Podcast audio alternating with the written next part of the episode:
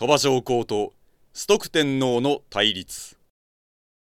元永2年1119年。鳥羽天皇に待望の第一子が生まれます。昭仁親王後の崇徳天皇です。しかしせっかくの第一子だというのに鳥羽天皇は喜ぶお気持ちにはなれませんでした。あなた私たちの子ですよ。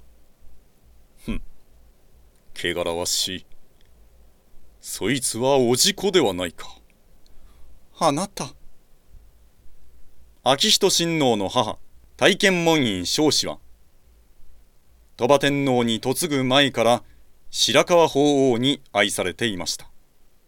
しかも、白河法皇との関係は、鳥羽天皇に嫁いだ後も続いていました。その結果彰子は昭仁親王を身ごもったのでした。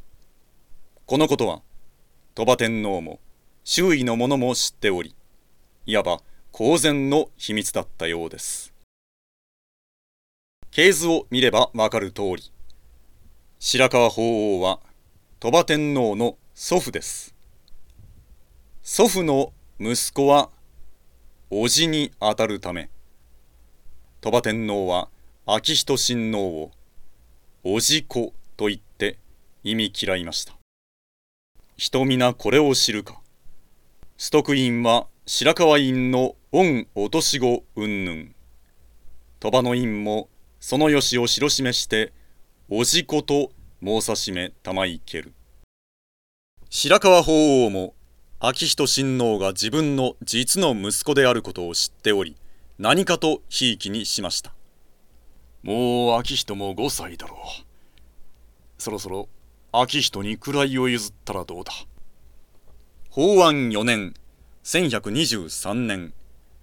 白河法皇は21歳の鳥羽天皇を強引に退位させわずか5歳の昭仁親王を即位させます。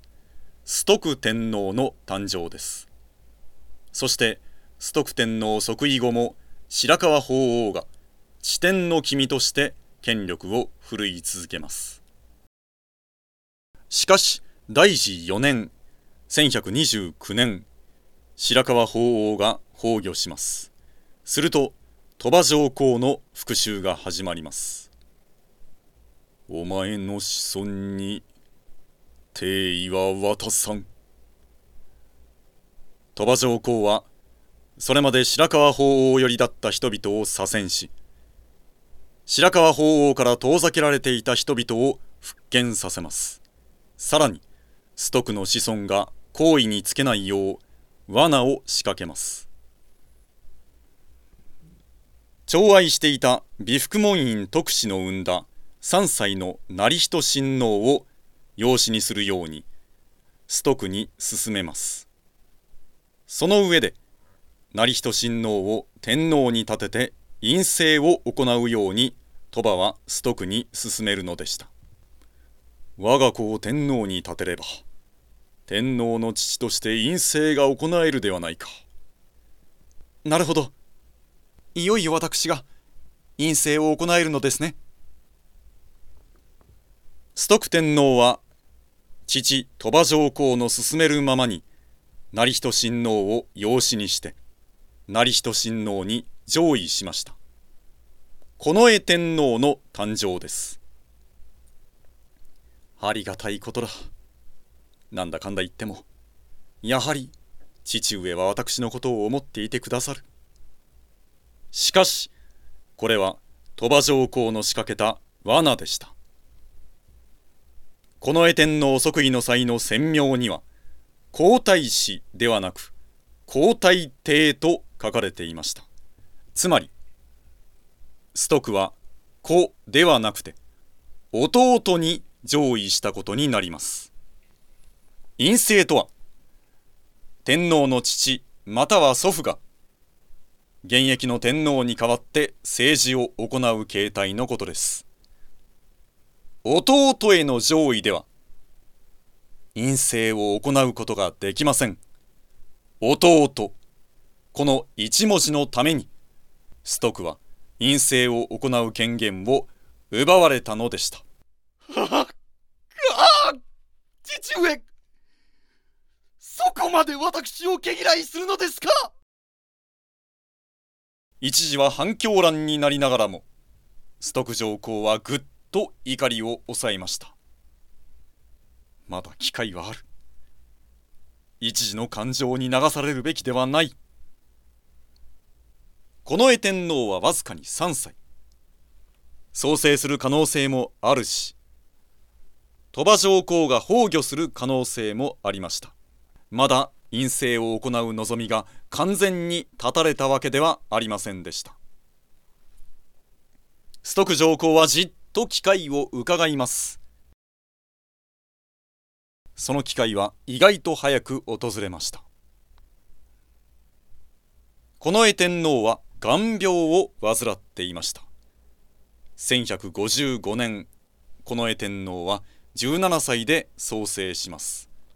その上近衛天皇には巫女がいませんでした。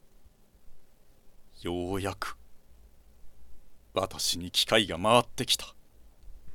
内心北祖 M ストク上皇。これで我が子重人が即位すれば天皇の父として陰政を行うことができます。しかし鳥羽上皇のストク嫌いは徹底していました。鳥羽上皇はどうあってもストクの血統に位を渡すつもりはありませんでした。その上美福門院が養子の森人親王を定位につけてくれと鳥羽上皇に訴えます。森人は人柄もよく学問もできます。あれなら天皇として申し分なしですわ。森人か。だが親が天皇でない者が即位したという先例がない。ならば森人の父の正人殿を一時的に天皇にすればよいではないですか。何？正人？ああダメだダメだあの者は性格に問題がある。正人親王は若い頃から当時の流行歌今用の練習に明け暮れ喉がすりちぎれてもまだ歌っていました。道楽三昧の遊び人で政治のことなど何も分かりません。周囲からは無能と馬鹿にされていました。しかし美福門院は正人の即位を強く推します。一時的に即位させるだけの話です。すぐに息子の森人に上位させればよいではないですか。うんついに鳥羽上皇は折れて29歳の正人親王を即位させます。後白河天皇の誕生です。鳥羽上皇も美福門院も後白河天皇を単なるつなぎとしか考えていませんでした。それに愚か者の正人ならばいくらでも好きに操れるだろうと踏んでいました。しかし後年この後白河天皇が老快な後白河法皇となり作望を渦巻く源平の騒乱を切り抜けていくこととなります。ともかく後白河天皇の即位によってストクの陰性への望みは完全に断ち切られました。父上この仕打ちあんまりです。失意のどん底にあったストク上皇に石棺家の内部構想に敗れて同じく失意のどん底にあった藤原頼長が接触してくるのはそれから間もなくのことでした。